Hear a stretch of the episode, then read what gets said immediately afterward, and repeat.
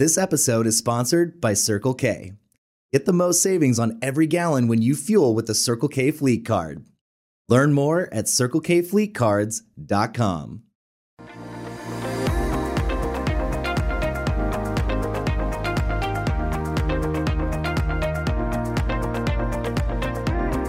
Hello and welcome to the State of the Fleet Industry, a weekly report produced by Automotive Fleet Magazine and which is sponsored by Circle K.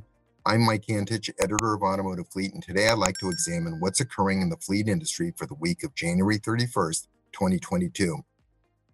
So, for as long as I've been in the fleet industry, the rule of thumb has been to replace fleet vehicles before the trend line for operating costs starts to exceed those of fixed costs. But what happens when you can't source replacement vehicles, as we've been experiencing for the past several years due to widespread supply chain constraints?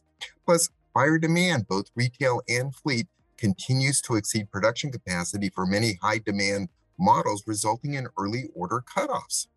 Plus, reduced inventory and dealer lots has limited out of stock purchasing options. All of these factors have forced many fleets to extend vehicle service lives beyond the time a vehicle normally would have been scheduled to be replaced. With the typical fleet vehicle averaging 20 to 24,000 miles per year, a missed replacement cycle means that a vehicle normally that would have been replaced at 70,000 miles might not now be replaced until it reaches 90,000 or more miles. And as we all know from numerous operating cost studies, these higher mileage vehicles tend to have a greater frequency of maintenance issues, typically involving longer downtime due to more extensive repairs. Plus, a longer service life adds to the total life cycle cost of a vehicle because its extended odometer mileage now puts it in a position where it now has to replace key wear items such as tires and brakes. All of this has forced many fleets to adopt what's being called a fleet preservation strategy designed to mitigate the negative impact of operating higher mileage vehicles that remain in service beyond their normal replacement periods. And these fleet preservation strategies focus on strict preventative maintenance compliance, route optimization to avoid unnecessary mileage, idling restrictions to minimize engine hours, and an increased focus on driver misuse or, in worst case, driver abuse of a vehicle, which tends to accelerate vehicle wear and tear.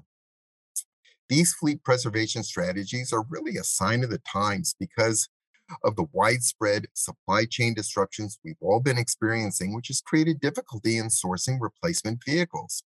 So let's examine each aspect of a typical fleet preservation strategy. Well, the foundation of a fleet preservation strategy is simply to enforce driver compliance, preventative maintenance schedules to decrease the incident of unscheduled repairs and as a consequence, extend vehicle longevity. And a second focus of a fleet preservation strategy is to ensure a vehicle does not operate outside of its normal parameters. And the best way to do this is to keep a laser focus on monitoring driver behavior.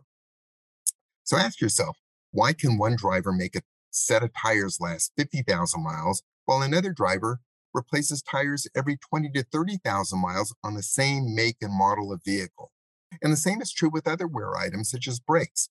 When this occurs, it's typically the result of driver behavior, which you need to modify and monitor. The third component of a fleet preservation strategy is to reduce odometer miles and engine hours.